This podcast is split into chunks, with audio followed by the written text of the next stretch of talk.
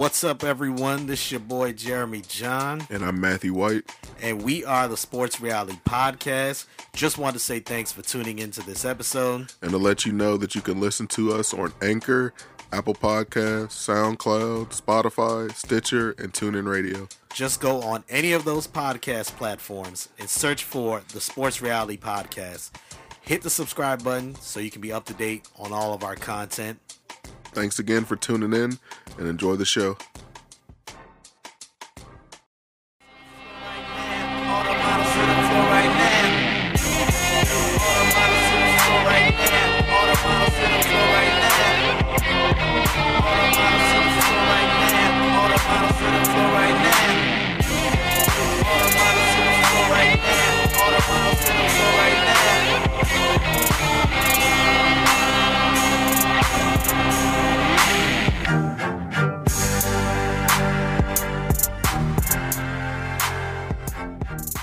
What's up, everyone? Welcome to the 140th edition of the Sports Reality. My name is Jeremy John, aka the fourth greatest Grenadian of all time. Perfect. aka the Lil Wayne of podcasts, because I'll get on any podcast and hit it with the J Train. Perfect. Let's welcome our guest for this week, cousin Big Thad.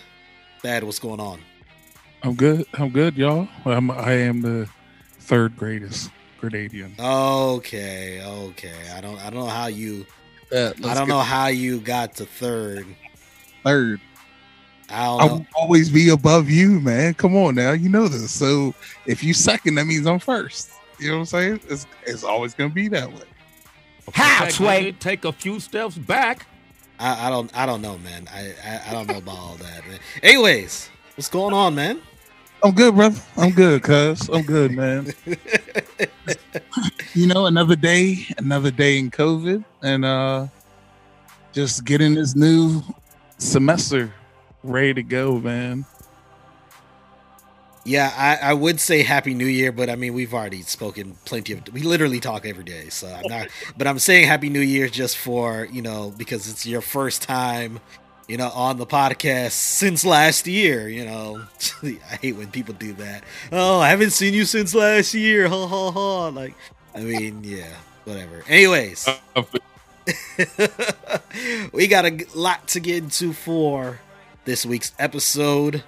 We're going to talk about the NFL postseason, the wild card round, the super wild card weekend, because there were six games this weekend, first time ever done in NFL history. We'll get into that. Also, coaches being fired and hired in the NFL. We will also get into the NBA. Big news in the NBA, big drama, COVID cases rising, disgruntled players, players being traded more than once in a less than 10 minute period. We'll get into that. We'll also get into our sports free zone where we continue the conversation about the terrorist that showed up to the U.S. Capitol last week. Last week with my co host Gerard. I want to give a shout out to him. We spoke about it at the beginning of last week's episode. We're going to expand on that conversation today. And then our Reddit topic of the week we take a look back at the 2018 NFL draft, talk about some hot takes people had, and we're going to show all the times people were wrong with their hot takes about the 2018 NFL draft, specifically surrounding many of the quarterbacks, because in that draft, there were three quarterbacks, I believe. Yeah, three quarterbacks, I believe, that were in that draft that are in the postseason right now. So we'll talk about that. Just want to remind you all to subscribe to the podcast where podcasts are available. And that includes Apple, Anchor, Spotify, Stitcher, TuneIn, iHeartRadio, radio.com, I believe. We are on there also. Subscribe to the podcast platform of your choice. Leave a review. Pass the word. If you listen to podcasts or you know someone that listens to podcasts, just say, hey, why don't you listen to this new one? It's called the Sports Reality Podcast. Spread the word so we can grow and reach more people. Let's now get into the NFL, recap the scores for Wild Card Weekend. Thad, did you watch the Wild Card playoffs this weekend? I watched a few of them. Uh, I definitely, you know, definitely watch my uh, Washington football team, of course. You know, first time in the playoffs in a w- little while. But uh, other than that, you know, just you know, I caught a couple, you know, couple series of other games. Also, I wasn't really focused on all the other games besides my uh, Washington football team. Well, at least you made the playoffs, so congratulations, being the sole team in the NFC East to make the playoffs. Uh, it's an accomplishment, especially after this season. Let's start off with uh, the first game of the weekend Colts at Bills. Bills win 27 24. Very good game. Some controversy with the referees, not knowing what a fumble is in the fourth quarter, but ultimately, and also not knowing if a player stepped out of bounds or not to Right. stop the clock. But ultimately, the team that played the best throughout the entire game won the game. The Bills. Uh, the uh, actually, before we get from this game, do you remember it was in the second quarter? Bills were up. Ugh, were they up? I can't remember if they were up, what the score was, but they were leading and it was fourth and goal from the four yard line, and they decided to not go for the field goal attempt. They decided to go for a fourth down or for the try and score the touchdown.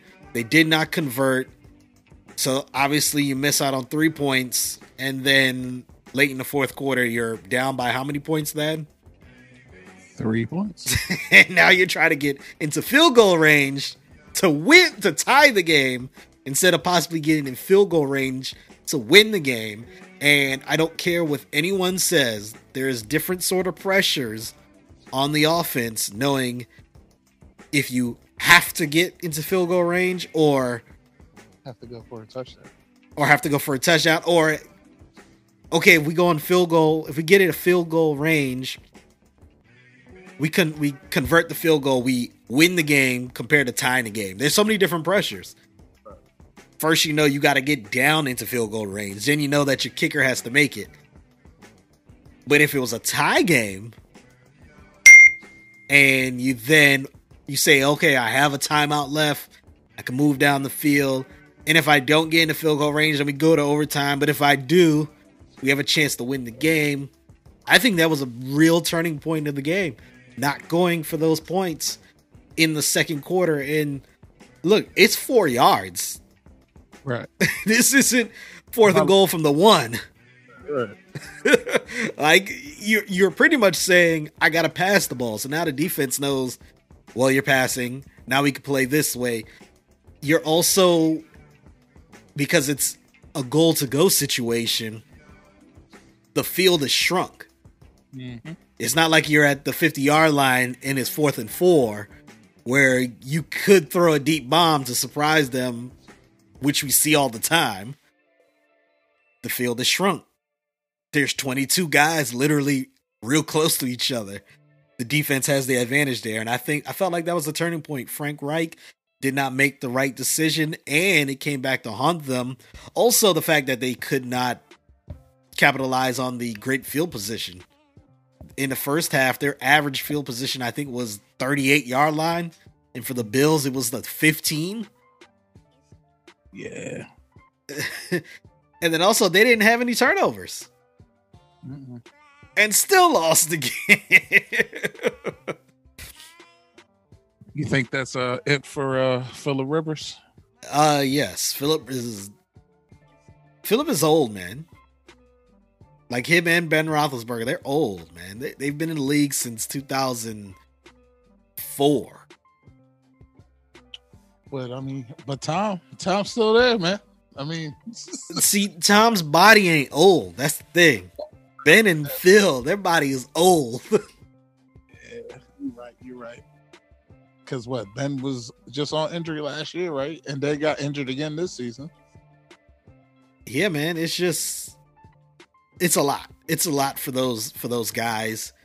Philip Rivers now he's he's pretty much an Iron Man. I, I feel like he hasn't missed many games once he actually started as a starter and once he became a starter in the NFL. But yeah, he, he's pretty old. The arm strength is going away. can't not as mobile, and he already wasn't like a mobile QB from the jump. So I think it's done for him. The Colts have a lot of options. We could probably talk about that on another episode. The next game in wild card weekend, the Rams surprised the Seahawks in Seattle. The starting quarterback goes down with a shoulder slash neck injury. So Jared Goff, who is battling a broken thumb, has to come in the game and actually plays probably the best game of his career. Is that an overstatement, Thad? I think so. I mean, You think that's an overstatement? that's an overstatement. I mean, I'm, I'll say it's one of his best games of his career, but I mean, he's had some good games. I, I mean, we can't, we can't say that he hasn't had any. You know what I'm saying? Don't get me- Especially with that. Oh, go ahead. No, I was saying, especially with that team. You know what I'm saying? He's he's, he's done some pretty good things in his career, but I will say, um, with the storyline of him not starting, probably wasn't planning on playing at all, especially with just coming off of surgery, and then playing against the Seahawks of all teams, and coming out with a win. is a very is is a, one of the biggest storylines he's had of his career. I would say. Seahawks offense was abysmal. So abysmal that Brian Schottenheimer was fired this week. I've never thought he was a good offensive coordinator. He's been going off of his father's name, man. I don't I've never thought he was a good offensive coordinator. I feel like Russell Westbrook has been doing Russell Westbrook. Russell Wilson has been doing things phenomenal literally off of his own strength. And then they don't have a good offensive line, which isn't the coordinator's fault, but hey, when their offense has been putrid the last few weeks and they started out hot this year. Real hot. First 4 weeks I'm sitting there like Russell Wilson is the MVP. Right. Right. In the last half of the season, I'm kind of like, uh, uh, he's kind of took a fall, and and that offense just couldn't get started against the Rams. The Rams did lose Aaron Donald during the game, but it looks like he should be ready for this week's game.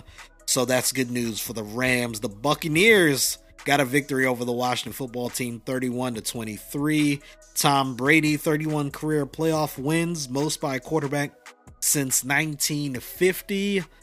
He looked really good. Um, but I think another quarterback that looked really good in the game was Taylor Heinicke for the Washington football team, kept them alive. He sustained a injury, went to the locker room, made it back to finish the game. It looked like it was a shoulder injury, came back and moved the offense per se, you know, moved them down the field. Now, late in the game, did not convert, but I cannot blame any of that on him. I just think it's Buccaneers had the better team, the better defense that night, and I think that's the shocking point about the game that the Buccaneers had the better defense of the two teams. What do you think about that? I don't think that's true. Not that. Well, how can I say this? The Washington defense has been, I would say, overrated for most of this season. Oh, The reason why, listen, this is the reason why I say this. Go ahead. There's a reason why I say this. And don't get me wrong. You already know Chase is like little brother, the Mather boy. You know what I'm saying? You got Montez. All our defensive line is one of the best in the NFL. Everybody behind them, trash. Like I don't even understand how we're even like a top five defense with our DBs and some of our linebackers back there. Like I, I, I honestly don't understand how we we are rated so high defensively. But I knew coming into the game was if our DBs couldn't keep up with their wide receivers, and mind you, when you look at on paper their receivers tight ends, you're like, yeah, we got nobody on this back on this defense that can keep up with those receivers or our tight ends. You know what I'm saying? So if they can't keep up with them, Chase and the rest of the line ain't can be able to get to Brady. You know what I'm saying? That's one thing with them getting trying to get pressure on Brady, meaning that Brady has to have time back there because his wide receivers are getting separation from the DBs. You know what I'm saying? So, and he's a quick thrower. So if he doesn't have time to get those quick throws to because of the separation the wide receivers are getting, you could get to him. You know what I'm saying? Mhm. Our DBs, our DBs are trash, bro. Trash. They're, they're not good. I think I and Tampa Bay's DBs are a lot better than ours. And I would say the Cowboys, and I usually want to say this: the No, Cowboys, don't, don't, don't, don't, don't say it. y'all have better DBs than we do. Oh, collectively. jeez. Collectively? Yes, collectively, as a collective. Okay, we weren't gonna get into this, but let's let's let's let's rank the DBs. I think Fuller is the best out of all between Washington and Dallas, Fuller hasn't played all season. but but he's the best. Uh, let's just say I got you. he's the I best. I would also have to say probably Ronald Darby is better than Trevon Diggs. Who's Darby? Ronald Darby, he's been in the league. He's been playing. He's played for the uh he's played for the Bills, played for the Eagles, and he's played well for those teams, not just played for those teams. Uh even this year, like he was all right. Like he was okay. This is how bad Dallas is. Th- That Trevon Diggs is third, and he's a rookie who also missed games this year. He's an Alabama. He's an Alabama DB. So. Yeah, a- and went to good counsel. I know you're not a fan of good mm. counsel, but he's he's from the area, so we'll accept him. Right, right, right, right. But I mean, he went to Alabama. He's already better than the, the other DB. oh man, but so this is what I'll say about and back to the Washington football team real quick. I'll agree with you with the linebackers. Your li- li- linebacking corps is trash. That is the trash group of the defense. The DBs they're serviceable, and your D line is I, I give you that. They are serviceable. and your D line is great for today's like game. Like of the players now, they're great. DB serviceable, linebackers trash, and I felt like your D your your line. They weren't able to get to Brady as effective as other as as they've had against other teams, and you got to give credit to the offensive line of the Buccaneers. They struggled earlier. Brady Yep. was out there cussing them out every game about getting hit, and he didn't really get touched too much during the game. Now Taylor Heinicke, what do you have to say about Taylor Heinicke? What are your thoughts about him and his game on Saturday?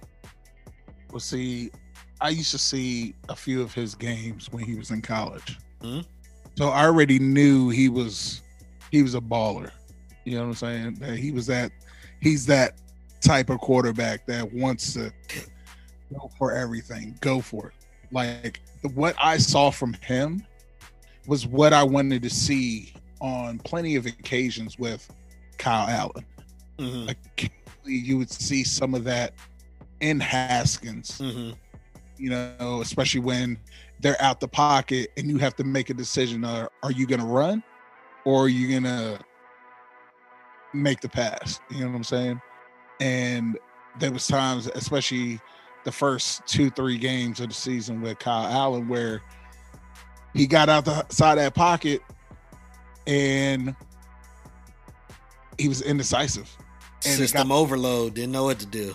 he got to the point where he like he wanted to run and then he was like nah i can't run. Uh i'm gonna try to throw something. You know what i'm saying? Or and that's the type of thing you don't want in your quarterback where especially if they're out the pocket. And in that situation is like you want to see if that quarterback has the heart to go for that first first down. You know what i'm saying and seeing him go for that touchdown I was like, yo, this is the kid from college. I remember seeing, you know what I'm saying? But you can also tell that he could actually read defenses compared to Haskins. Mm-hmm.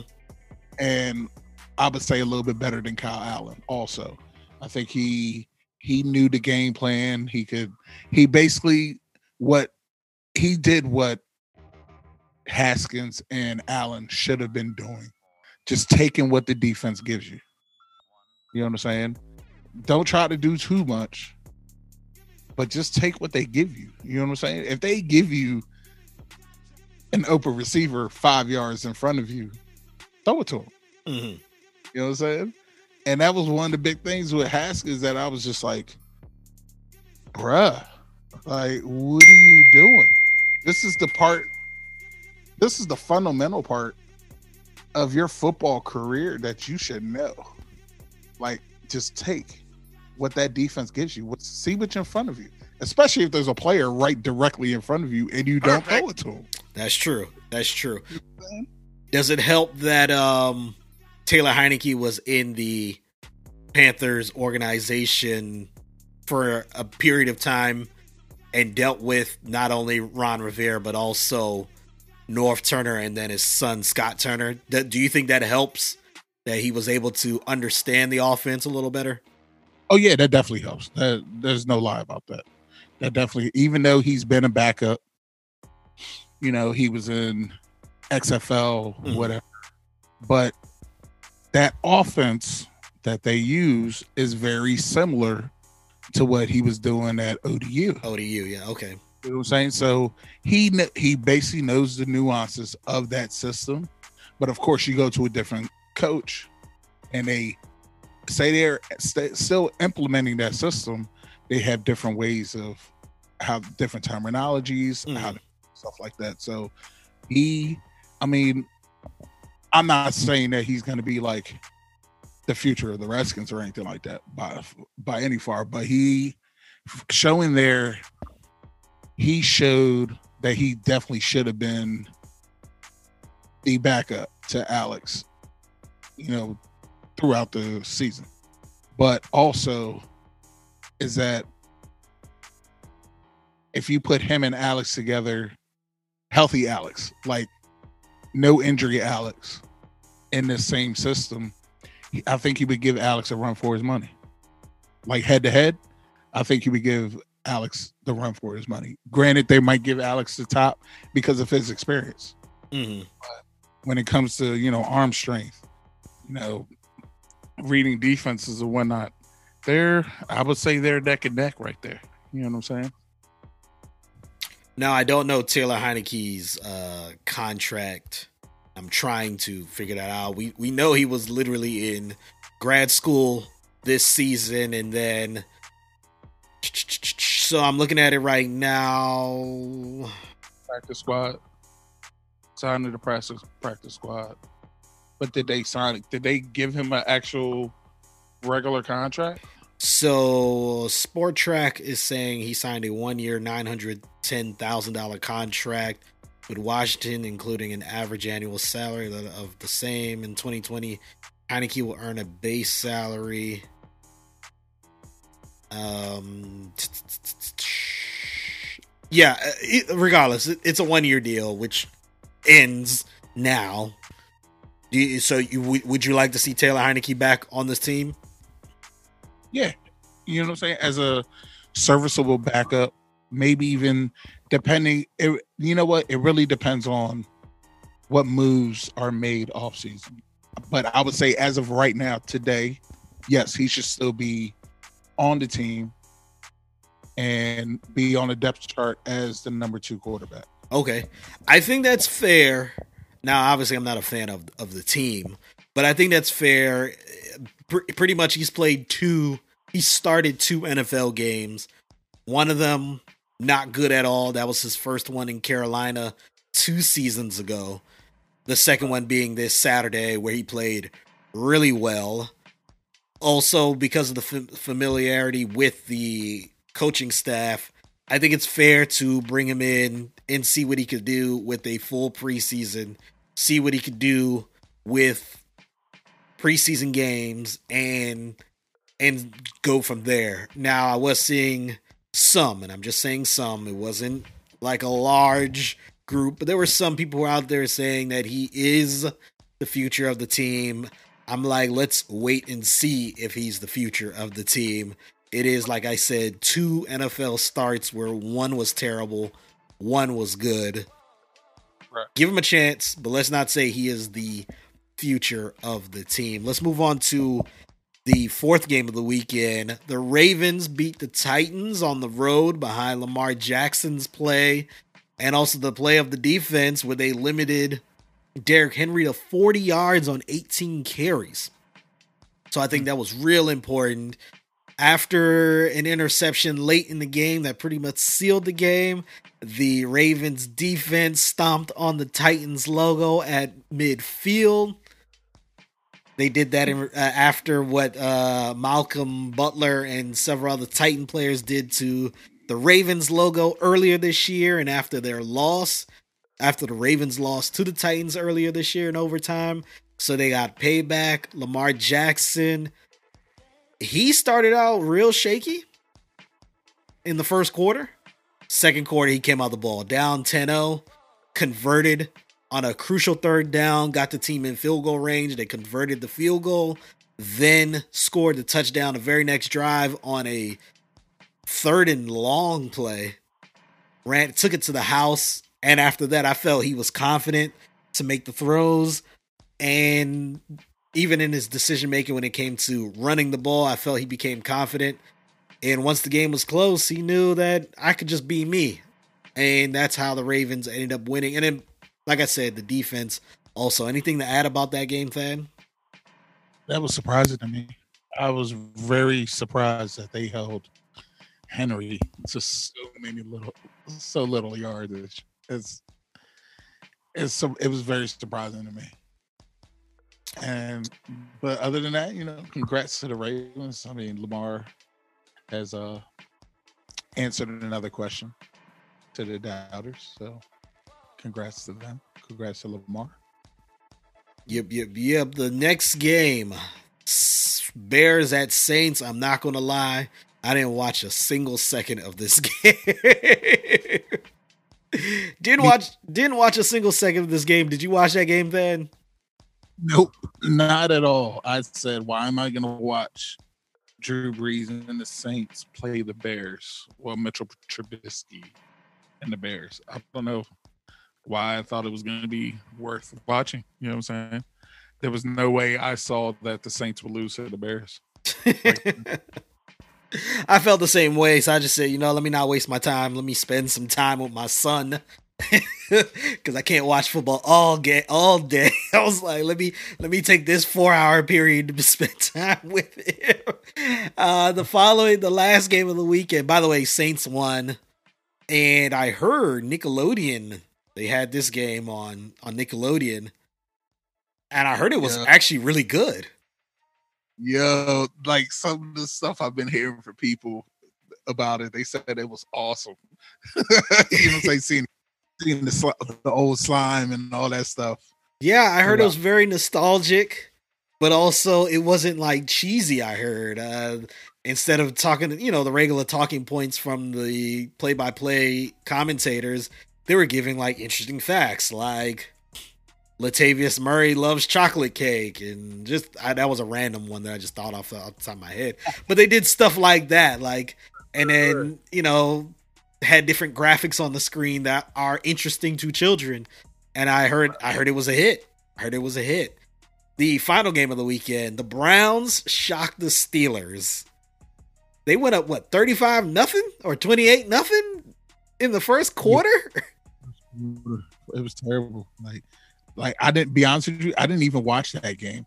Like I opened I opened the ESPN app and saw the score and I was like, Yep, I'm not watching that game. that was the really that was the game of the weekend I was really looking forward to. The the Ravens Titans, which I did watch, and the Browns Steelers. Look, Browns came out to play. The defense played well. Baker Mayfield played well. First postseason game, so you got to give him credit. The last half of the year, he's been playing pretty good. You got to give him credit for that. Kevin Stefanski wasn't even there. He due to COVID uh, protocol, he was at home. He mentioned how there was a 25 second delay from his TV and I guess the TV that was upstairs in the living room. because his family was like jumping up and down, and he was just like, "Well, I don't know, something's coming," and then he's like, "Oh, there it goes." Uh, Oh, so so yeah. Streaming. He must have been streaming the game on his regular TV upstairs. That's what it was. what we've learned from the pandemic, especially with the NFL and some of these coaches, is that uh internet does not discriminate. Like No, you not can, at all. it don't matter how much money you got. The internet can be trash in your house. Remember during the NFL draft, some of the coaches just had terrible internet. And then even with like the verses on on Instagram, like Nelly and, and it don't matter how much money you got, you can have terrible internet. Like, who, still? Come on, Nelly. Who still has satellite, bro? like, come on. They got fiber now, man. oh man, so yes, so uh, yeah, and then Bleacher Report had the nerve to talk about the 500 plus yards that Ben Roethlisberger had passing, and I'm like, yeah, because they were down by 35 points. You had to come Right, back right. somehow. You think they were going to run the ball? and losing that much, you think they were going to run the ball? And especially they haven't been running the ball all season long. Ben's just been throwing the ball all over the place. Come on, man. What do you think was going to? Of course, you're going to put up 500 yards. You know what I'm saying? That might, you know what? Hey, if that was Ben's last game, more power to you, Ben. You put up 500 yards and a couple touchdowns. Yeah, you had like three or four interceptions. I was about to say, you forgot the turnover. you know what I'm saying? You- So you put up them 500 yards though. Yeah, Bleacher Report. Yeah. Jeez. Oh man. All right. Other news in the NFL. Uh, we didn't speak about Black Monday last week, so let's quickly get into that. You had Anthony Lynn fired from the Chargers. You had Doug Marone fired from the Jaguars. You also had uh who was the third? Co- oh, Gase. Adam Gase was fired from the Jets. That is added to the teams that had already fired t- uh, coaches. You had the Texans who had fired Bill O'Brien, Lions Matt Matt Patricia, Matt Patricia. You had the Falcons who fired Dan Quinn. I believe those were the six. Those are the six openings right now. You have rumblings that Urban Meyer is in the mix. Urban Meyer was talking real spicy with Fox. Well, I saw the clip last week, Hmm. but someone mentioned that it was from spring of 2020. Well, uh Urban Meyer was talking about, yeah, man, the reasons why some of these uh teams struggle is because it's just bad ownership, bad GMs. He's like, I've had uh players be drafted from my team at Ohio State and Florida, and GMs and scouts didn't come and even ask me questions about them on and off the field. And i'm just like yeah urban i think you're lying uh, like whatever like. But anyways he was talking real spicy. He was like yeah man there's just some organizations that will never be good because of just how they handle things blah blah blah it looks like the chargers are trying to get him also the jaguars are thinking about hiring him but uh the jaguars would like to meet with eric bieniemy and another team that did not meet with Eric Benet- Eric Bieniemy, the Houston Texans, and that has got Deshaun Watson extremely upset. There's Spicy. rumors, yeah, spicy. There's rumors that Deshaun Watson wants out of Houston after everything that has happened the last few years. Do you think he's going to be playing for the Houston Texans next season, Thad? Man, look, look. First of all, let's let's just speak on that.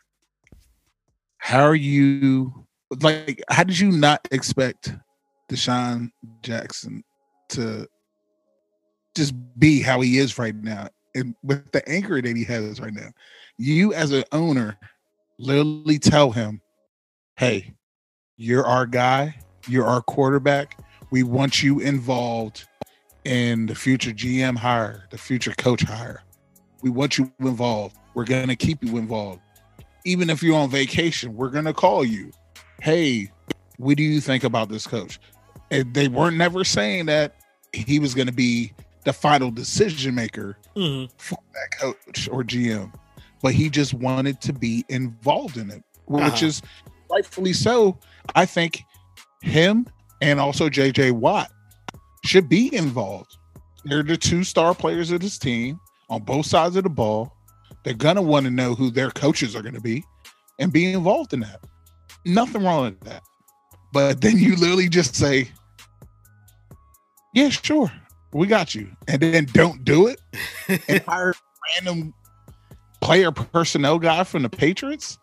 Yeah, I, I don't know, man. It's they're gonna have to come up with a lot. I mean, they're gonna have to come up with a lot to get Deshaun to stay, man, or even play this season. Because he's angry. Like I don't even know him personally, but if that was me in that same position, I would be feeling the same way I am. The the way he is right now, I'll be feeling the same exact way. I ain't answer your phone calls. You could talk to my agent, but you ain't. I ain't answer your phone calls. I see you calling. I'm not gonna answer. I'm with my family. Forget y'all. it's gotten so bad that Andre Johnson, who does not tweet at all about anything except uh what is the alcohol that he promotes? I don't want to be I don't want to sound stereotypical and say Hennessy, but I feel like Probably is. I think it's Hen or Crown Royal. Hold on, I'm gonna go on his page right now. He, the last two years, that's literally what he's tweeted about, just promoting, you know, the alcohol that he got that Crown sponsor. Royal. It's Crown Royal. All his tweets are surrounding Crown Royal. It better be Crown Royal Peach or Apple. I don't want to hear nothing about no regular Crown Royal. What the heck? I well, I think it's just Crown Royal. Uh, uh, Oh, period. Maker. Yeah, and he does okay. the he does the uh, Crown Royal water break, promoting you know not you know being staying hydrated while you're still drinking. Now, mind you, he's only tweeted since 2000. How many how many tweets has he had? He's only had one, two, three, pretty much three tweets. He was doing enough, doing enough to keep the sponsor. Yeah, three tweets since since 2020, and all three of them are about Crown Royal water break. He had to step in and pretty much say, "Hey, he stand." Um, that if he says, "quote If I'm Deshaun Watson, I will stand my ground." The Texans organization is known for wasting players' career. Since Jack Easterby has walked into the building, nothing good has happened in slash for the organization, and for some reason, someone can't seem to see what's going on. Pathetic. That's what he tweeted a day ago. But even Wow. even Andre Johnson, who is mild mannered as they come, Right. ultimate professional, had to say something about this situation. Yep, yep, yep. Uh, not looking good for the Texans. If I'm the Jaguars, hmm. This is the thing with the Jaguars. They're in an interesting position. They're in a position to get Trevor Lawrence. Trevor Lawrence is probably the best quarterback prospect since maybe Peyton Manning coming out of college, where it's like, yo, he is the man. If you want to say Andrew Luck in 2012, okay. So he, he's in the top three of quarterback prospects coming into the league. Mm-hmm. Yeah. And they've been saying that for a while now. Since since he was in high school, people have been talking about this kid. Yeah. If you're the Jaguars, do you say, hmm, should we trade this pick to just get Deshaun Watson straight up? Do we have enough pieces to try and win with Deshaun this year or next year, or just be like perennial playoff team? Or do we say, hold on, our team really isn't that good. Let's bring in Lawrence, let him learn the game, and then we are playing for three, four years from the ro- down the road. What, what would you do? And mind you, I'm not saying I doubt you know much about the Jacksonville Jaguars, but what would you do if you were GM of the Jaguars?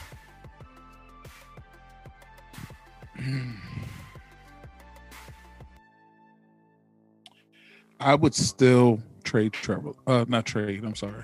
I would still draft Trevor Lawrence. Okay, Only reason why I say that is because if I'm gonna go get Deshaun, I'm gonna have to give up so much because it's Houston. They're going to they're going to make sure that Jacksonville gets raped for the next couple years Mhm. just to get Jackson. You know what I'm saying? So I say draft Trevor. You have Minshew there. Minshew is serviceable to the point that Trevor Lawrence could catch up. You know what I'm saying? Serviceable enough to, for Trevor Lawrence to catch up. Um, Jacksonville has some decent players. They do need some extra pieces. I'm not saying Trevor Lawrence is going to make them into a playoff contender next year, but they just need to take it one step at a time. I think they have a pretty good owner. Um, I'm not sure who their GM is, and of course, we don't know who their coach is going to be right now.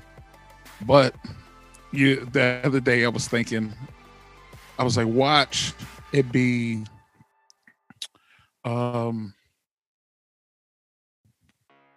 it depends. They, I think they just need to draft him, and let's see who the coach is, or they might hire the coach first and talk to the coach and see what he wants to do. They might trade him, like, hey, you know, I like Trevor, but I don't know if we could have him. But then again, we have the BYU quarterback or the Justin Fields, possibly, or even Mac Jones from Alabama Mhm. who we use also. But me personally, I would go for Trevor, off the regardless of who my coach is, what the staff is going to end up being. Uh, Trevor's just that good. That is fair. That is fair. Uh, Doug Pederson was fired on Monday after a meeting with team owner, and uh, reports coming out that the team owner just was not feeling the direction that Pederson was trying to go with the team. Specifics about the direction were not expressed publicly. So then uh, he said, "You know what? It's about time we got we get we I'm I'm gonna let you go." Now Pederson was upset because he felt like he couldn't even hire his own staff. So uh, Pederson might be happy that he is out of Philadelphia. Do you think Pederson gets a job this season? This season Well- coming next season? I won't be surprised if the Jets don't hire him. Because if the GM at the Jets was a former guy out of the Eagles organization. So there could be a good possibility that Pederson gets hired by them. You know what I'm saying? But it was funny because when everything went down, I did hear read some stuff where they were talking like like Pederson wanted to promote from like a quarterback coach to offensive coordinator or something like that. You know what I'm saying? I'm like, why would you think that the owner would be like, or GM even be like, hey, yeah, that's a great idea compared to the season that you just had. That you would promote somebody, you just promote somebody from the same staff that's already there to a coordinator position or whatever position. Like, did you not see what the season we just had? You know what I'm saying? Like, so, I mean, and then there was some other stuff like, well, it was like wanted to see what his idea was on the future in regards to squashing the problem that you have with Wentz right now, or what do you see in regards to uh their their other quarterback? Uh, Like, Jalen you Hurts. with Jalen Hurts. Like, what do you see with him? Like, do you see him being the future, the future guy? And it just seemed like his answers were just completely just terrible. You know what I'm saying? Like, it's almost like he set himself up to get fired. You know what I'm saying? So he is no longer in Philadelphia. That's the other team that I meant forgot to mention of the team. So now there's seven openings right now in the NFL. Uh, quick news about uh, the Dallas Cowboys. They are the Dallas Cowboys, America's team. They hired Dan Quinn to be their defensive coordinator, and more importantly, well, they fired Mike Nolan. That's so that's how the opening came up. They also uh, fired uh, Jim Tomsula, who was the defensive line coach. So uh Dan Quinn is now the defensive coordinator. I've been saying for several weeks that I wanted, as a Dallas Cowboys fan, wanted Gregg Williams. Dan Quinn, it's very interesting because he was the defensive coordinator with, the Seattle Seahawks, won a Super Bowl with them, was played in another Super Bowl with them. He was a very good defensive coordinator there. Now his defense has been trash in Atlanta when he was the head coach. Is it because his defensive coordinator wasn't doing well? Is it because you know he's a defensive minded coach? Did he have input in that defense and they were still bad? So I'm kind of like I have mixed opinions, mixed feelings. I'm like he could be good, but he could be disastrous, like his last stop. But really, uh, he should be better than Mike Nolan. So hopefully that is going to help. Hopefully he can get players to come in or he can identify players who could play his scheme and get them in here and players that cannot get them off the team somehow because this defense was abysmal. Let's predict the games for divisional round of the playoffs. Let's start with the and let me bring up my gotta bring up because I honestly can't remember some of the games that's going on. Here we go. Rams at Packers Saturday, 4:35 p.m. I'm going with the Packers. Who you going with, Thad? Going to Packers. All right. Saturday, 8:15 p.m. Ravens at Buffalo Bills. Who you going with? That's gonna be a tough. That's a tough one. You know what? I'm going with the Bills. All right, all right. I am going with the Ravens. Lamar Jackson and the defense is going to be enough for to stop the Buffalo Bills. Sunday, 3:05 p.m. Browns at Chiefs. I'm going with the Chiefs. What about you? Chiefs. All right, and then Sunday at 6:40 p.m. Buccaneers at Saints. Hmm. I am going to go. This one's tough. And I have to think about I have to think about uh my pick'em.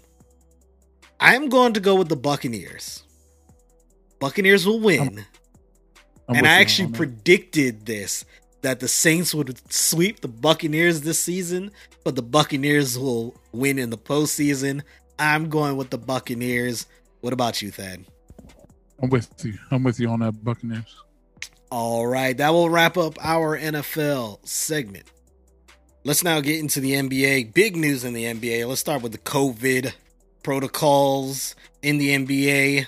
NBA players now on the road cannot have guests in their rooms. They did permit guests this season for these players, up to I think two guests in their room under normal circumstances, NBA every NBA well, even now, every NBA player gets their own room.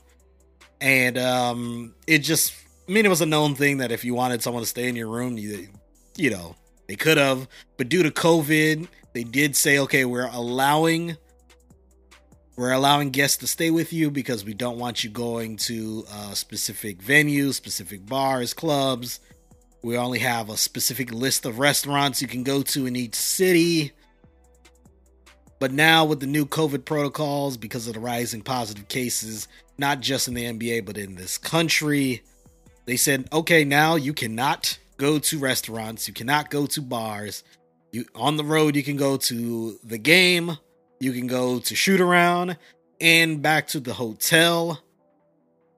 No guests in your hotel room and at home. They're even saying no bars, no clubs at home.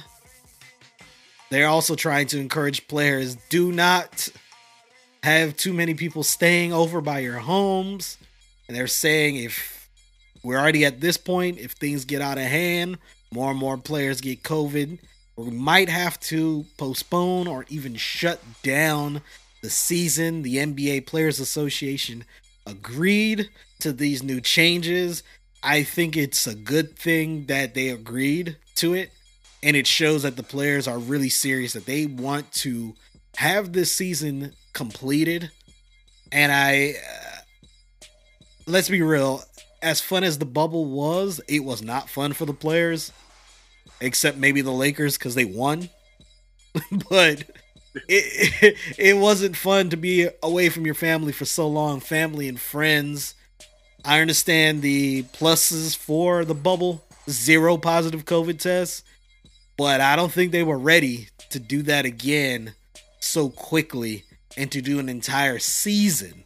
That was the issue. So, because you're not going to be in a bubble, you're going to have to stick to some strict protocols. And let's be real, the NFL had their situations, but in the grand scheme, the NFL had similar protocols as to what's in now for the NBA. And in the grand scheme of things, the NFL did okay. Right. So I think it, I think if the players stick to it, they should be fine, especially if more and more people will start taking the vaccine.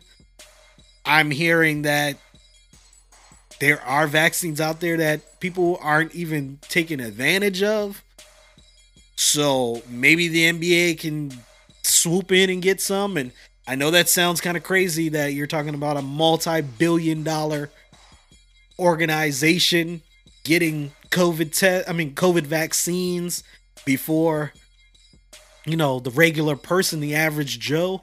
But it seems like the average Joe that has the access to it isn't even using it. So, look, Right. maybe wait it out, get your vaccines, and then we can loosen the protocols. What do you think about the new NBA protocols, Thad? I think they're perfect. The thing is also, uh, uh, come on, you're the- these players, and these players just need to realize it's like, yo, we're pretty much as regular public are kind of in those same type protocols. You know what I'm saying? Like, we're like me. I've been I've been in the house. You know what I'm saying? Like, if I don't have to go out, I don't go out is it's not that hard. And plus, you're getting paid. You know what I'm saying? You're getting paid. If you if you're home, be at home with your family, yo. If you have family that you're living with, like be at home with your family. Do you really need to be out in the club? Like really, like uh, think about that as just a regular person. Like, do you have to be out in the club? Do you have to go out to the bar? Like, yo, why can't you just go to the liquor store real quick, get some liquor, boom, you have it back at your house, or you have it at your hotel. I mean, you could be around your players. Do you just not like the players that you're with? You know what I'm saying? Especially if you're on the road. Do you not like the players that you're with? You know what I'm saying? At the time, you had two, you were allowed two guests to stay with you. Like, but you're still doing stupid stuff out there, and people are getting they're contract or they're they're getting just getting contact tracing because of COVID. You know what I'm saying? Like, I don't understand what the problem is or how, like, to the point that the NBA have to has to do this. You know what I'm saying? With already the stuff that we've had prior.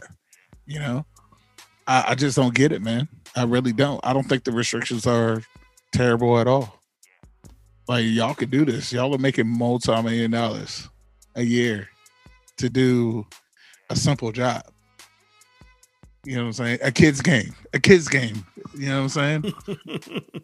I'll But- s- go ahead. But the NBA, the thing is, the, with me, I said from the break that the NBA, NBA, NFL, college football, college sports should have been finding out a way where they could pay to get the vaccine. Because when you think about in the grand scheme of things, like NBA wise, what it's 11 players for was it 32 teams or 30 teams? NBA, well, now because of it's up to 15, and now because of COVID, I think it's up to 17 you can have. But normally it's 15 players you can have on like an NBA roster and 30 teams. And 30 teams, right? Mhm.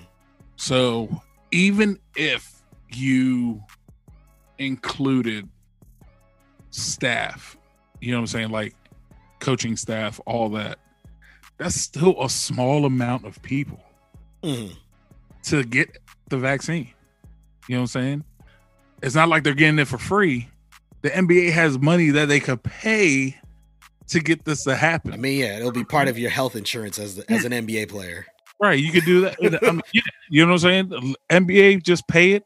You pay it to whoever Thad, you Thad, need. it- real quick, I don't mean to cut you off, but it's not even the NBA. the players themselves, like it just comes out your your health Right, insurance.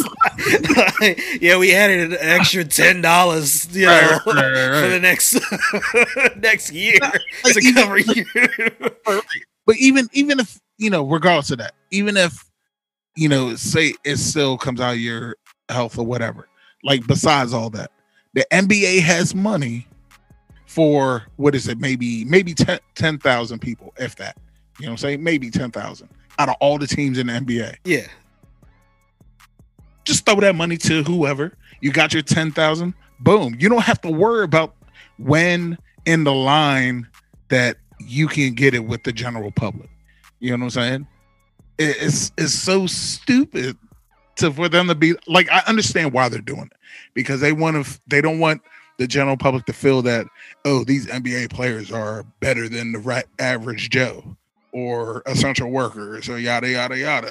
You know what I'm saying? But if they're willing to pay money to get the vaccine instead of it coming out of your insurance, they're willing to pay the money for this organization to have the vaccine. Let them do it. You know what I'm saying? Just let them do it. Who cares? There's more money for more vaccine to come out instead of having to wait for the healthcare companies to pay these developers or whatever to make sure that vaccines being produced and all. You get millions and millions of dollars from the NBA. Go ahead and do it, or an NFL or an NCAA. You know what I'm saying? Just let it happen. Who cares? if this was about uh, 10 11 months ago and i heard someone say what you said because remember in the nba when everything went down with rudy gobert and all that there were no covid tests available and then all of a sudden the nba was able to test three franchises to figure out you know if they had it blah blah blah I would have been like, yeah, that's that's an ass asinine thing to think of, Thad. Oh, just pay for it. But now, knowing that we have people who are eligible to get the vaccine who aren't even getting it, Right. we have people who are saying, no matter what, I'm not getting it. Right. Then yeah, if someone wants to pay for it, then go ahead. Like at this point, because because here in this country, we got a lot of people who are just like, yeah, I'm still not doing it. And for some people, I understand your reasoning, especially in the black community when you know about the relationship or the history with the medical field and how they've literally used and abused the black bodies to test different drugs and operations on. I understand. COVID nineteen is wild and crazy, man. It's it's taking out people who would have normally not, normally who would have been alive. And Right. It's taking out healthy people, like like young healthy people with no issues at all, Mhm. And it's taking them out. And we're not even talking about people that have conditions where, yeah, as soon as they get it, they're pretty much dead. Mhm. No, we're talking about young people who have no issues at all dying from something like this. And we're worried about what around about history at this point? No, not happening, bruh. I want to go back to normal. I want to work again. You know what I'm saying? Mhm. Like if I have to take the vaccine to work, I'm gonna take it Mhm. regardless. I could deal with a you know swollen shoulder or swollen arm for a couple days or hot flashes or possible hot flashes or what nausea for a few days or so. I can deal with something like that than having to go having to deal with the symptoms of COVID and possibly having to go in the hospital and might not have to might not come back. You know what I'm saying? I might not come back just because I had to go into the hospital. Mhm. You know what I'm saying? It's I'm I'm just like, yo, let's do it. I'm ready. I'm ready for it. Like I know with something, some stuff that I have going on myself personally that I'm not gonna talk about. that there's a good possibility that I might get it within the next couple of weeks Hmm. because of what I have going on. But uh I'm like, yo, like real talk. I'm like, I want to go back to Grenada. I know you want to go back to Grenada. I have know to. I know for a fact. I know for a fact they are not gonna let us into that country until we had the vaccines. They're not going to. It's gonna be to the point where on the passport it's gonna be like, oh yeah, this person got the vaccine. Oh yeah, you're clear to come in. Or somebody else fly all the way down to Grenada or whatever other country, get to customs, and they're like, Where's your vaccine? Oh, I didn't do it. Oh, well, guess what? You just wasted your time flying all the way down here, spending all this money. You're about to go on another plane, back out, go back to the USA. Mhm. You know what I'm saying? So, Hey, yeah, I, I you're probably yeah. The NBA has to try and do something, but until they're able to come up with a better plan, this is the new protocols that they have to deal with. Other news in the NBA: Kyrie Irving hasn't played for the Nets for about a week now. Hasn't played for personal reasons. Because he hasn't been open and look. You're laughing. Oh, Hold on. Why are you laughing? Why are you why, why are you laughing? Because I want to hear these personal reasons. so That's why. That's why I'm laughing. I want to hear the personal reasons that Kyrie has. Is it because the Earth is flat, Kyrie? Is that what it is? so let me preface my statement by saying this. As an NBA fan and as someone who covers the NBA, Kyrie Irving doesn't owe me or an NBA fan an explanation for why he is not playing. He True. does owe his team some sort of information. It doesn't even have to be all of it. Right, There right, needs right. to be some sort of information for as to what is leading you to not play for personal reasons. Right. I understand individuals may have mental illnesses like depression or uh, just other mental illnesses. If he's battling depression, I think he should be able to tell the team, hey, I'm dealing with some personal things, and you don't even have to say depression. Right. It would help if you told someone close in the organization, yes, it's this, so at least they have an idea of how to handle it. Right. But the reports are coming out even from the Brooklyn Nets is we don't know what the reason is. We just granted him this time for personal reasons. There are reports now that are saying, oh, it's stemming from the surge of the US Capitol.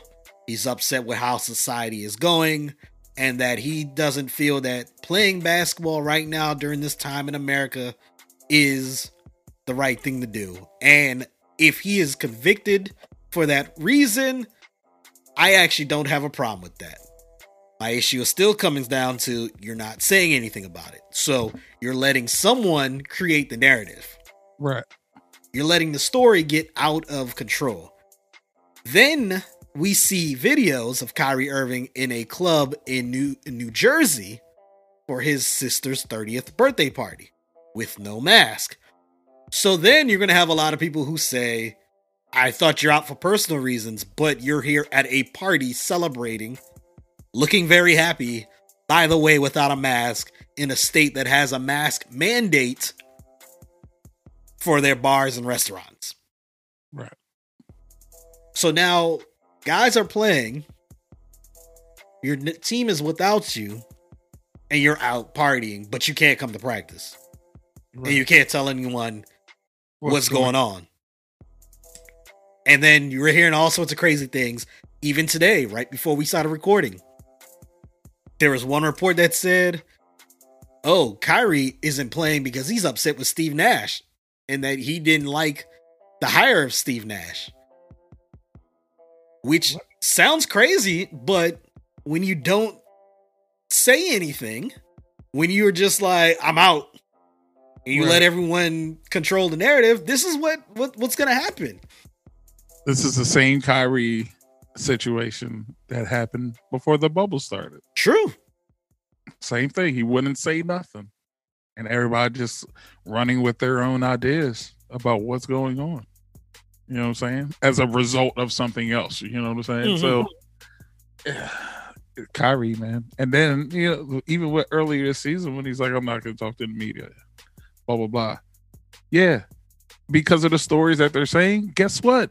That's because of you, Kyrie. So yeah, i- i- it's it's getting out of control. I mean, Hmm. it- I mean, there ain't nothing really to add to the situation. It's just until he speaks, right. the stories are just gonna get rampant. Yep. Yep. Now, other news with the Nets that broke today.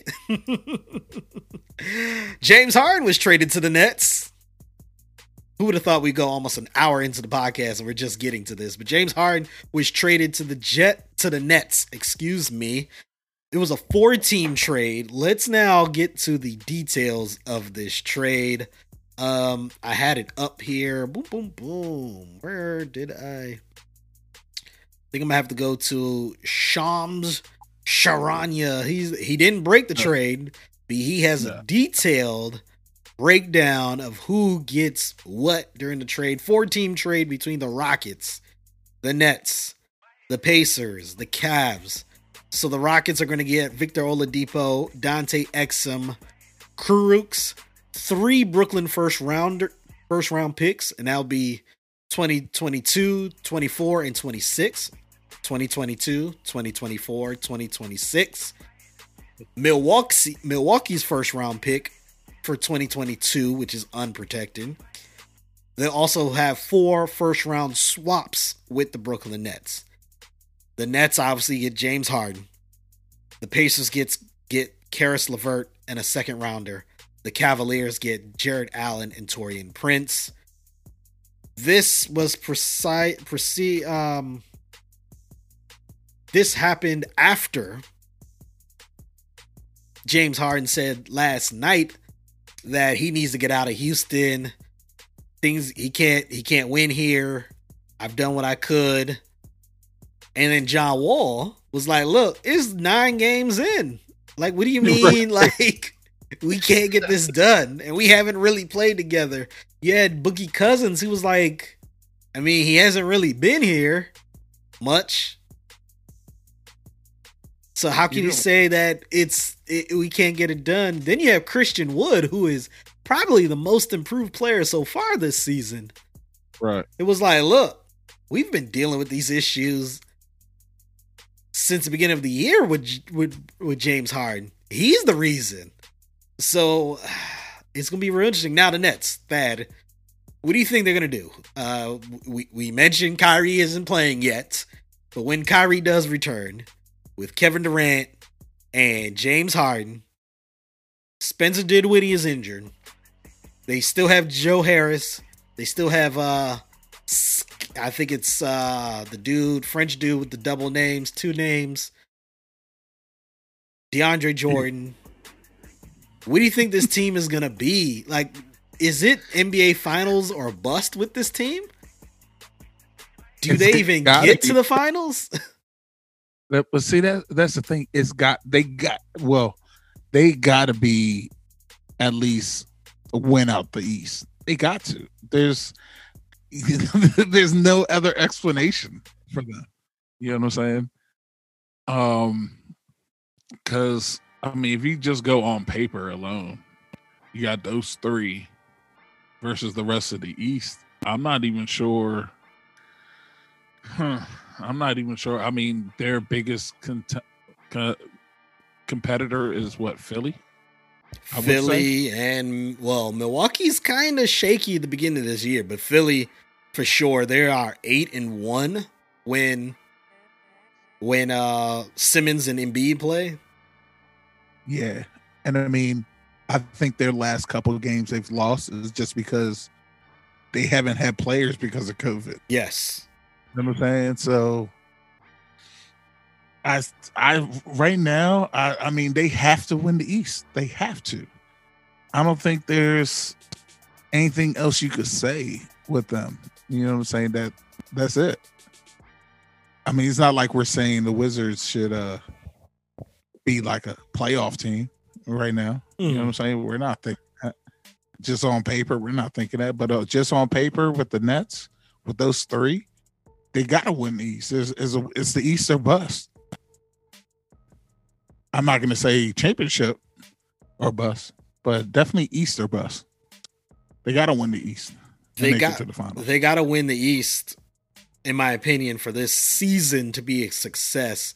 Now, the question is, do you think it would happen with those three ball dominant players? Look, they got to come together like the big three came together in Miami, and someone has to say, "Look, I am not going to be the focal point of this offense. I am not going to be." averaging 25 plus points. Mhm. I will be the tr- distributor. Is it going to be Harden? Is it going to be Kyrie? Also, Kevin Durant's going to have to give up some shots. If they somehow try to play like the Olympic model, like, hey, some nights is going to be yours, some nights it's going to be the other players, then it may work, but phew, I just can't fathom it yet. I would have to see it. Like, I don't even, like, I don't even think this works in 2K. Like if you put these guys on on a on a team and then you simulate games, I don't even think they win. Like cuz the game knows that eventually someone's not shooting. 48 minutes, someone's not getting up shots. So It's going to be one of those. Well, if you're hot and shoot, you know what I'm saying. But then again, even as the case, you got James Harden who's just going to keep shooting regardless, and then like you hot or not, just going to keep shooting. and then you have Kyrie who's like AWOL right now. You don't Right. know if he's just gonna have a, a day where he's just like, yeah, I just don't feel it. Like I'm just gonna do what I want to do, or a day where he's just gonna pout when he only has 15 points, eight assists, and you know, because we've seen it happen.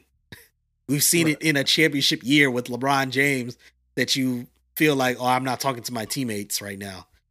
That's what he did Right. during the 16 playoffs. I'm not talking to my teammates. We just gonna talk on the floor and that's it. Outside of that, we not having we not having conversations. We not hanging out. Da da da da da. da. Like, I think that's gonna be a real issue. But their game's gonna be must see. I'll say that games are mm-hmm. definitely going to be must see. Quick news out of the NBA right now: Gordon Hayward is playing pretty good for the Charlotte Hornets. So is LaMelo Ball. CJ McCollum is playing well. Do you think CJ mm-hmm. McCollum could finally make an All NBA All NBA team? Do you think he can make an All NBA team this year? Is the whole NBA team voted by the fans? No. I think he has a chance. If it's voted by the fans, like the All Star game, No, no, no. nah, not not at all. But yeah, if it's, I think he has a very good chance this season for that to happen. I mean, I think it probably could have happened a season or two ago, also with him. But uh, no, no, he's definitely killing it this year. I think he has a definite chance. The Washington Wizards, they did get a win the other night against the Phoenix Suns, but they did lose Thomas Bryant to an ACL injury. He's going to be done for the entire year. I don't even know who the Wizards should get as a starting center. I looked up centers that are free agent centers, and there's nobody that I would say, yo, you should go sign them. There's no way you could make trades right now unless you trade away like a Rui Hachimura. I did. I don't know who's out there. Maybe look, Troy Brown isn't getting any playing time. I don't know why. I don't know if he's injured. Honestly, I don't know if he's on a COVID list, and I just didn't even know as a Wizards fan if he is on the COVID list, and that is a shocker to me. But he hasn't been playing. There's no, I don't know who the Wizards even get at starting center, but they did win the other night. Bradley Beal has been on fire, leading scorer in the NBA, and somehow we're the worst team in the NBA. But somehow. Um, that will wrap up our NBA segment. Let's now get into our quick hitters. This will be probably one of the quickest quick hitters we've ever had. Alabama Crimson Tide defeated the Ohio State Buckeyes by score of I don't know because I did not watch the game. Come on, It was a lot. Why was Come why was I watching that game? First of all, I, I don't watch college sports right now during a pandemic. Oh, Second, kill- it was Alabama playing against Ohio State You're in a kill- season where Ohio State played six games leading up to this. You're killing me. You're killing me. All I know was- is d- Look, look, it was 52 to 24. Alabama Crimson Tide. and Roll you Tide. wanted me to watch that game. Yep. you wanted me to watch that game. Yes, I did, sir. uh, Devontae Smith, who is the Heisman Trophy winner, had three touchdowns in a quarter. Is it Devontae or is it Devonta? I think it's Devontae. I mean, it's spelled Devonta. I mean, Tay, T A, the you know some people. I don't know, man. I ain't christening the kid, but it, it probably is. I mean, phonetically is Devonta, but you know, Oh man. Oh yeah. But you had to watch the game, man. It's No. a national championship game, bro. no. If you didn't watch college basketball all season long, would you still watch the national championship game? Probably not. Not this year. Oh, you're killing me. Like I'm really, I'm really, just for the sake of the podcast, I'm really thinking about doing a bracket, but just for the sake of the podcast. I I have no interest in college sports this year. No interest this year. Um, so that's why I didn't watch it. And then of course it was Alabama. so it was just like oh, they're about to just win. like this isn't Ohio State with Ezekiel Elliott and all the other dudes that was on that team right now, I got you. playing playing an Alabama that was okay at that time. This is Alabama like they, they were good going into this They, year. were- they were very good going in this game. No lie about that. I mean, there's really no lie about that. But the question was, it was always the question because, you know, like not last year, year before, you know, them being so they were so strong and then losing the national championship game. You know what I'm Mhm. saying? And then it was like strong all year long, and then oh no, we're not playing well. And then Tua comes in and they win a national championship. Mm. And like last year, same players, mind you, same players besides Tua. You know what I'm saying? Tua got hurt, but they had a terrible season last year, and LSU just had a crazy season last I year. was just about to ask you who won last year. I couldn't even remember. Joe Burrows. Yeah, yeah, yeah. Now I remember. I was like, But yo, Joe- who won last year? Joe, Joe Burrows played Trevor Lawrence and Clemson. You know what I'm saying? Mm. And Clemson beat Ohio State to get into it. Yeah, yeah, yeah. This year, Ohio State beat Clemson going into it. True, true. So, you know what I'm saying? But Alabama, you know, Alabama's always going to be strong, but it's just like they were just that dominant this year. And I don't think Devonta Smith was actually, well, Devontae Smith. I don't think he was their best wide receiver, though. That's the thing. I, Because Waddle, Waddle got hurt mm-hmm. yes. like three games into the season. yes. Going into the season, Waddle was their best receiver. He was. He was. He You know what I'm saying? It's, could- you see how crazy that is? and they lost Henry Ruggs and uh to the draft. And who was the other? What they had? A, wasn't it two of them that came out of there? Jeudy. Jerry, yeah, Jerry Jeudy. Hey, man. Yeah, it's it's crazy, man. It's and who thought Mac Jones would have the season that he had? yeah, yeah. This no, season. no one thought. Nobody that. knew that. Like, who would have thought that? Like, nobody saw him really. I mean, he played a little bit when Tua got hurt, but Tua got hurt so late in the season that the season was pretty much done. You know what I'm saying? And then Mac has this season, and he's like Heisman finalist, huh? what? Yeah, And we're not even talking about Trevor Lawrence as Heisman finalist. You know what I'm saying? Like, what? What are you talking about? So, Yeah, that, that's why I didn't waste my time watching that. Uh, I just played. no, Alabama came out. Look, look, Alabama came out real strong. There's no lie. They they had no, they had no way. Ohio State didn't know what they were doing when they got into the game. Like, Like it was like it was literally the Pittsburgh game, Pittsburgh Browns game. How it was. You know, it was crazy. But we'll we'll talk we'll talk a little later about Alabama. now I'll wrap it up here for our quick hitters segment. Let's now get into our champion chump of the week. Every week we celebrate those that do well and we criticize those that do not. Starting with you, Thad, who is your champ of the week? My champ of the week. We're gonna stay with Alabama Crimson Tide, and the champ of the week is Nick Saban. Baby, want a champ. Nick Saban, because of the national championship this year, has now seven national championships, which makes him the best coach in college football history, passing his guy at the Alabama guy, Bear Bryant, who had six. Yeah, yeah. I mean, even before I was one of those people. Mind you, I was not alive. We weren't alive when Bear Bryant was coaching. I doubt No. it. Uh, I know not me for sure. I'm not sure if you were.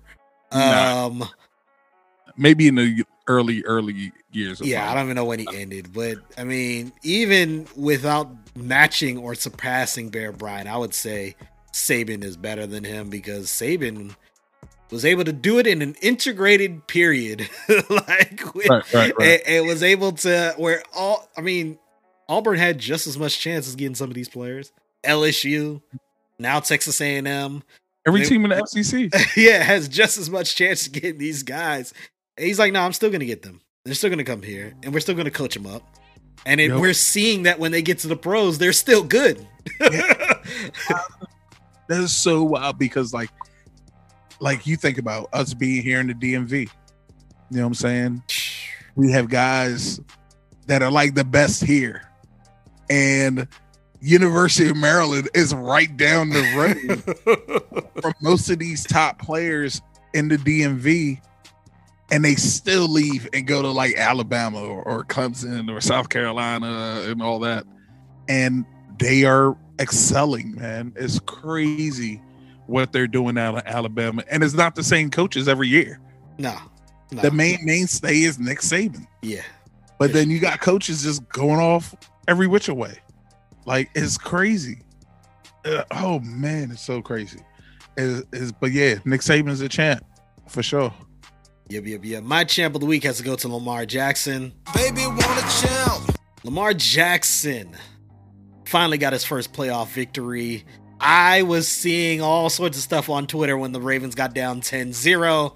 Oh, here we go again. He can't win a playoff game. His style can't do it. You can't be successful in the postseason being a runner like he is. Mind you, he could throw the ball, and he showed that he's thrown the ball um, quite well. But he finally got the win, and got the win because of him. He was one of the reasons they won. It wasn't like the team carried him. He was one of the reasons. Lamar Jackson is my champ of the week. Thad, who is your chump of the week? My chump of the week goes to the NBA, specifically George Hill. Because you're a chump. Why George Hill? This guy today decided to say, should I quote him? Should I quote him? I here? you should quote him just so they can hear. I already heard the quote Hmm. on my way here, so you should probably just uh just just quote it for so people Okay. can hear. So George Hill, in response to the NBA restrictions that have been elevated, uh, he says, "We want to play the game, but I don't understand some of the rules. We can sweat 48 minutes with a guy next to us for 48 minutes, but we can't talk to them afterwards. It makes no sense." Which is a good comment. You know, we understand. Like, eh, but there's you know certain guidelines, whatever. But then he goes on else to say, I am a grown man. I'm going to do what I want to do. If I want to go see my family, I'm going to see my family. Halfway. Take a They can't they can't tell me I have to stay in my room 24/7. If it's that serious, then maybe we shouldn't be playing. But it's life. No one's going to be able to just cancel their whole life for this game. George, like I kind of want to be Stephen A. Smith right now. You know I'm saying? Like, come on, bruh. Like, it's not, I don't understand. You, you were the same guy last season that was like, we really don't want to play this game, blah, blah, blah. You know what I'm saying? We don't want to be in the bubble, whatever. And I understood then because of everything that was going on, social justice wi- wise and all the stuff going on and the riots and all that good stuff. Well, George, the social injustices going on is still going on, sir. You still played the game in the bubble. You didn't have to. You could have opted out like many other players did, but you still decided to play the game. Now we're to the point where you guys didn't want to do the bubble again. You didn't want to do the bubble again. Now, mind you, in the bubble, you still had COVID restrictions. But because you guys were isolated in a bubble with other players, Mhm. those restrictions kept y'all from having the issues that you are now having. now you want to complain that the NBA is putting restrictions on you for you to tell you who you could be with, who you could hang out with, and all that. Well, guess what, George Hill? We, the general public who watch you, the fans of the NBA that watch you guys play, are doing the same thing that you are having to have to do because of the NBA. We've been doing this. We've been doing this since March, February of last year. Come on, bruh. You telling me that you can't do that? Dog, if I was making the money you're making, okay, I'll talk to my family. Guess what? The NBA is telling you to stay with your immediate family That's the point. your high your household, just your household. We're not. They're saying, hey, to keep the numbers down, which everybody else is doing, because we have now realized that, hey, when people went to have Thanksgiving with their family, people were coming out of their own family with COVID, not just general people, their own family. Guess what? Those people have COVID. Some are still having problems with those same symptoms. But guess what? That's what we've been doing, sir. Now you have to do that. What is wrong? What is wrong? Like, why can't you stay with your family, your immediate family? If you need to, have all your family come to your house, y'all stay together, and there's your family. Your family's all there, bruh. But if you can't do that, you have your immediate family. They're not saying they're now saying don't go out to the clubs. What's wrong with that, bruh? you telling me you need to go to the club? and that's that's my You thing. When go you- to the club, sir. that's my thing. Uh, a lot of people when they, when they're told about this, they're like, "Well, so what do you what do you mean? I, I can't go to the grocery store?" No, they didn't say you couldn't go to the grocery store. They said you can't go to restaurants, you can't go to clubs. Especially without a mask on. exactly. Like you don't need that. If you need the aspects of a club, then look, you got enough money to bring people to your own house. exactly. Just be like, look, man, I need you to come stay here. I need you to, or we having a party here. No phones. No one will know. And if you want to be that dangerous, do it that way. But the problem is, these dudes want to do stuff and want people still to know that they're doing stuff, So and then are mad. Right. When people find out. And and the thing is about these restrictions, these restrictions are on the road, not even at home. on the road. So that means you really like you you can still go to the club while you're at home. They're just saying on the road you can't do this because a lot of these road places y'all are going to have high COVID cases. It's not that hard. I don't understand what the problem is. May- Maybe I'm just in the wrong field or something. I, maybe I should you know, try to bring back my my basketball game after all these years and be one of the oldest players in the NBA right now to make this money so I can act the same way you are, George Hill. Like that's why you're the chump of the week. Play it again for me, Jerry. Play it again for me. You're the chump of the week. Oh man, my chum of the week. Uh, it wouldn't be as good as yours. It's just the Pittsburgh Steelers. Cause you're a chump. How can you start the season eleven and zero, and just the last?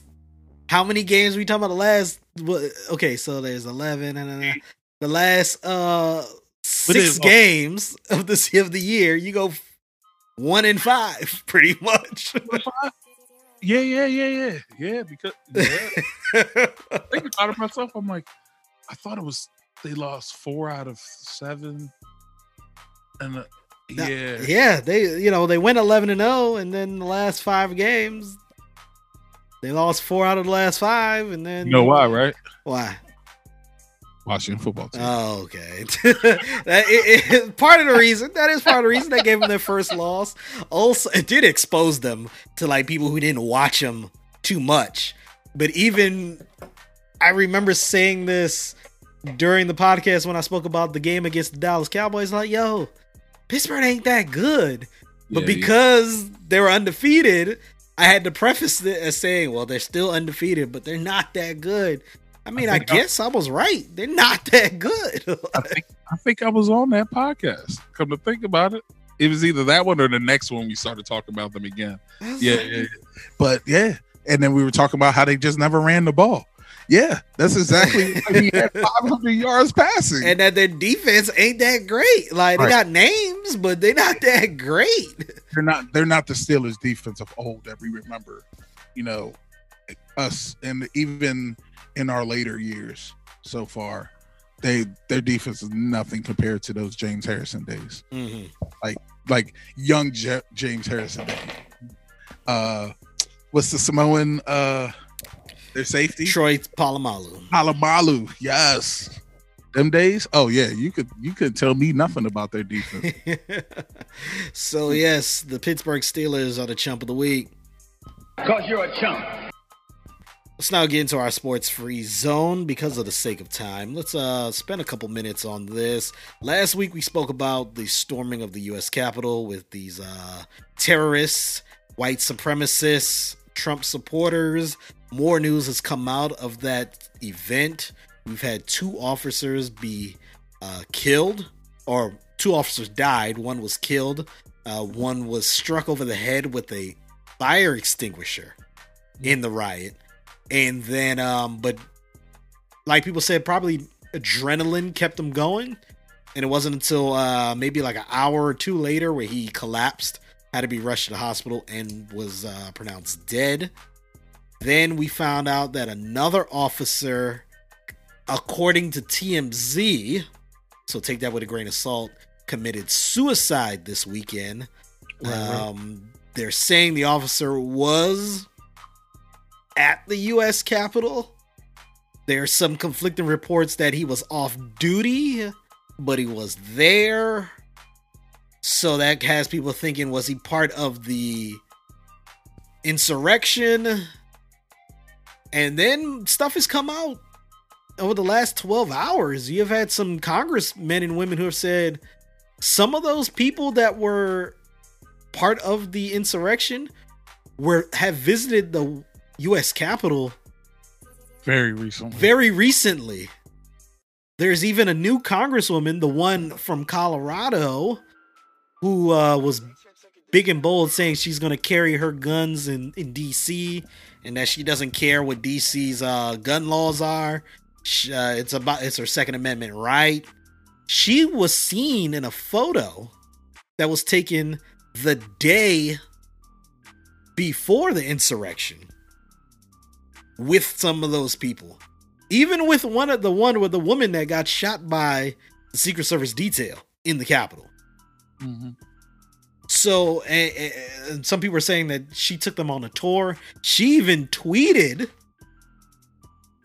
locations of Nancy Pelosi's office within the U.S. Capitol, and then we see that the insurrectionist, the white supremacist, the terrorist were in her office, among others.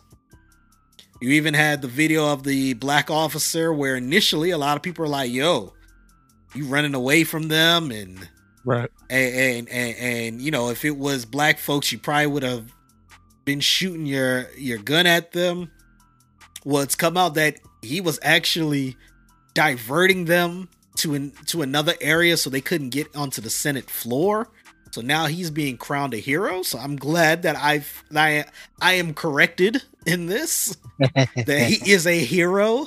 And here once again black people have to come and save this country as usual. Um yeah man it, it's it's real crazy. Uh they even had um some congressmen and women are saying that the panic buttons in some of their offices was removed. So when they try to go and use the panic button, it wasn't there to lock the offices so no one could get in. Yeah. So it- it really does look like it was planned, like from people on the inside. You even had officers uh, on a normal day. I think they say it's close to 2,000 officers are along the U.S. Capitol perimeter and on the mall and on all those places down there. It was only 500 there, knowing that there was going to be a rally. Like th- th- they knew there was going to be a rally on the mall. That was a Yeah. known thing. They got a permit for that. Been known, been known that it was gonna be. So there's 2,000 people who are on staff. And let me correct myself. It's 2,000 people on staff. Not 2,000 people that work during the day on a given day, but 2,000 people on the U.S. Capitol staff, U.S. Capitol Police force. And on that day, there was only 500, so only a quarter on an event day. Come on. Yeah, C- c- come on, are y'all serious? This was this was an inside job, in my opinion. It's really unfortunate that people have had to die. Now there have been some more, uh, some of the insurrectionists who did die. Did you hear about the uh, the one who died due to his taser? yeah.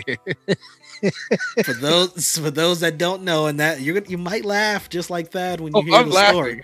I'm laughing. I mean, yes, I understand. Uh, I'm sorry, folks. Um, yes, a gentleman passed away. Uh, you can't say gentleman. You're being too nice. look, look, look. Uh, I'm just keep it human. You know what I'm saying? Is a gentleman a gentleman passed away, ladies. and gentlemen. you're keeping it Christ-like. you know what I'm saying? And he, he died because of the tasers that he had on his person. Went off and ta- he tased himself. And because he tased himself with those two tasers, or maybe even three, well, I'm sure it was just two, um, he could not turn the taser off. So you have voltage of electricity just constantly going, going, going, and they killed him. Yeah. What a way to go out. A thousand ways to die. That's a Sorry, sorry, not sorry. You've had that woman Ashli Babbitt. She was the first person to die. The- the- more footage came out where she tried to climb a barricade, and that's why she was shot in the chest and deceased Yeah. on, near on site. Um, yeah, did, man. You, did you did you listen to how that went on? Like in the background, like the guy who was recording it at the time. Yeah, that was. It was like, hey, hey, God. So if you haven't seen the video, you know there is a big crowd of people at this door. It's basically like steps going up to a corridor. Where that corridor has the door, has a door that just swings open, but on the other side of that door, where it closes into, is like a little open area. So, like, if you're thinking of think of like your house, ladies and gentlemen, think of your house where you go to your front door, you have the door itself, and to the right, there's a glass and wood right there where you could usually see through and everything. Hmm. Well, Ashli Babbitt decided to break that and tried to climb up in through that whole area. And she one shot to the chest, gone. And you literally hear one of her fellow insurrectionists say, Hey guys, where you running for? It's just a flashbang. Oh. This is in the video. And I'm like, wow. Like, as much as y'all talk about weapons and guns and whatnot, you can't tell the difference between a gunshot and a flashbang. And it's in the word flash bang. yeah, you The flash. There's a flash. yeah, you would have seen a flash somewhere. in this video, ladies and gentlemen, there was no flash.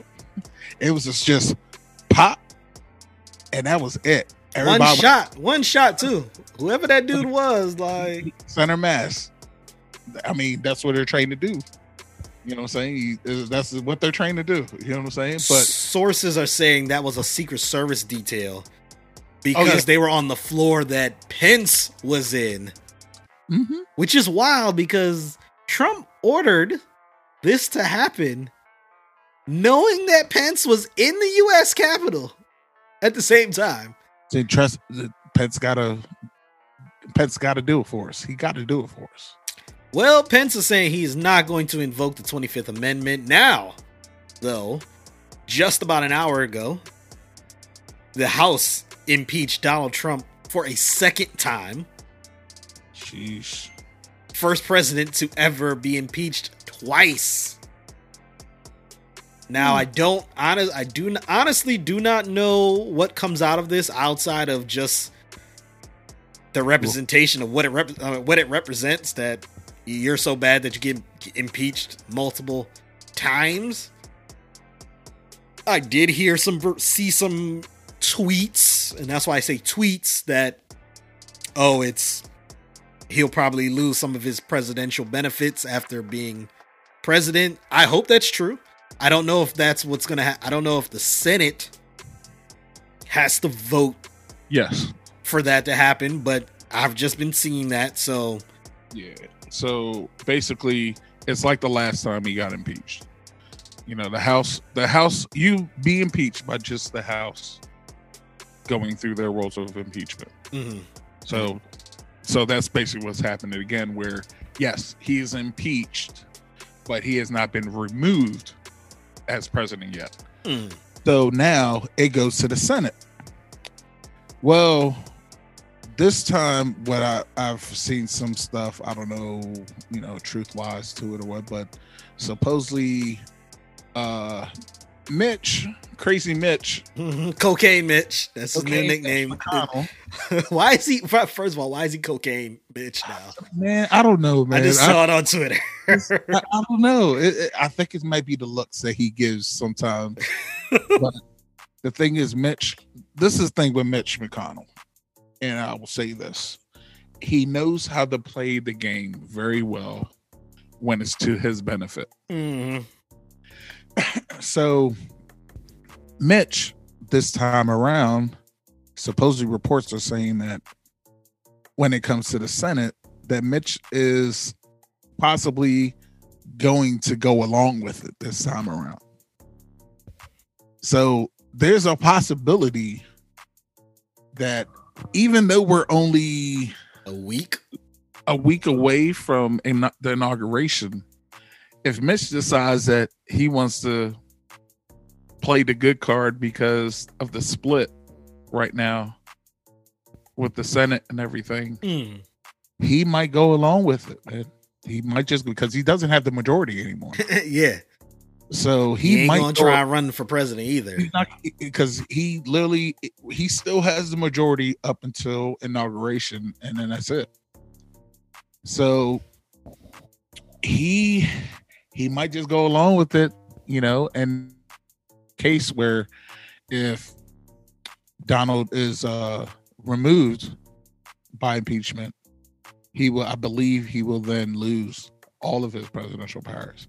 So like he won't have Secret Service detail, all that other stuff that he would still have. Mhm. Yeah, you know what I'm saying? So like even this time with him being impeached again, Yeah, I believe he still keeps, you know, Secret Service detail and all that regular stuff that usually happens. Um, but they were also talking like that Trump might just pardon himself. you know what I'm saying? They're like, there's there there people have been trying to find out the legal precedent because it's never happened before. yeah. So they don't know for sure if he can actually do that or if he can do that.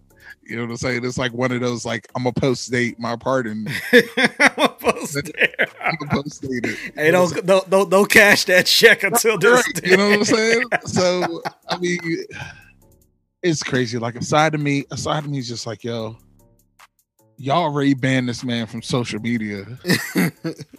So he can't really say nothing unless he goes on television or radio. So, like, let the man just do these last couple days. I mean, he already conceded. He already said that you know they're gonna help the new administration. It's a little late though, but you know what I'm saying? Like, yeah, we're gonna help the new administration do have a peaceful transition over. It's like it's a little late for that anyways, but yeah, here you go. You know, he already kind of said like, hey, I didn't mean for them to do this, but also on the other side, like, hey, those people weren't Americans. you know what I'm saying? Like Donald, like I there's a side of me that still gives credit to Donald a little bit Mhm. with how how he is. You know what I'm saying? Like he knows how to he knows which way how to talk to certain people to get his way. Mhm. You know I'm? Like regardless, like he, I don't know, man. I don't know if it's the if this the whole reality star thing. I don't know, man. Like there's just a side of me just kind of like, wow, like you really know what you're doing.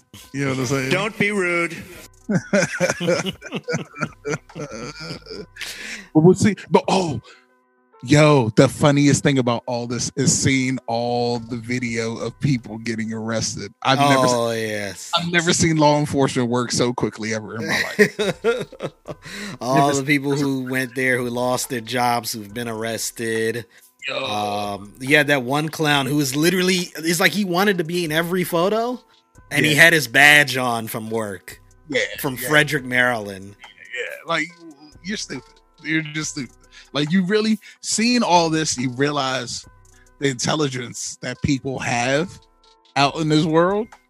But on the other side, you're kind of like, yo, like I just find it so hilarious. If people like they, I don't understand how some of these people were still in town. Like, how are y'all still in town? Did y'all think like, what did y'all think was gonna happen? Well, Like, well, see, some that's the thing, and and I'm gonna try and be quick about this. There's still reports that something they're trying to plan something for inauguration day, oh, and that's why National Guard is in DC right now, trying to secure not Yeah. just the the the mall area, but but DC as a whole, because some of these insurrectionists are trying to have a last ditch effort, like a, a- another battle on Right. inauguration day. So maybe some of them are like, yeah, we're we were planning on being here for about two three weeks just to. Just, Just to to make yeah, instead of making multiple trips. And the crazy thing is, people did what they were supposed to do, what they did last Sun last Wednesday, and they just went back to their hotels, went back to their Airbnbs, like that's what I'm saying. like they went to work and then they went home. Like you stayed you stayed in the DC area long enough for you to get caught at the airport on the no fly list. Like, bruh, like it's some it's some and the thing is, um, you know, you know, years ago I worked at Reagan. mhm. So it was funny. I'm looking at these videos. I'm like, oh, what airport is this? And I'm looking, I'm like, oh, that's Reagan. yeah, That's right. Sure. Oh yeah, that's the B terminal right there. Uh-huh. American Airlines is right down there. But then I'm seeing all the other ones where people actually got out of town in time, like they took the seven o'clock flight or something like that. You know what I'm saying? They Mm. took their first flight out, and then when they landed where they needed to land, as soon as they got off the plane, clink clink, arrested. And I'm just like, yeah.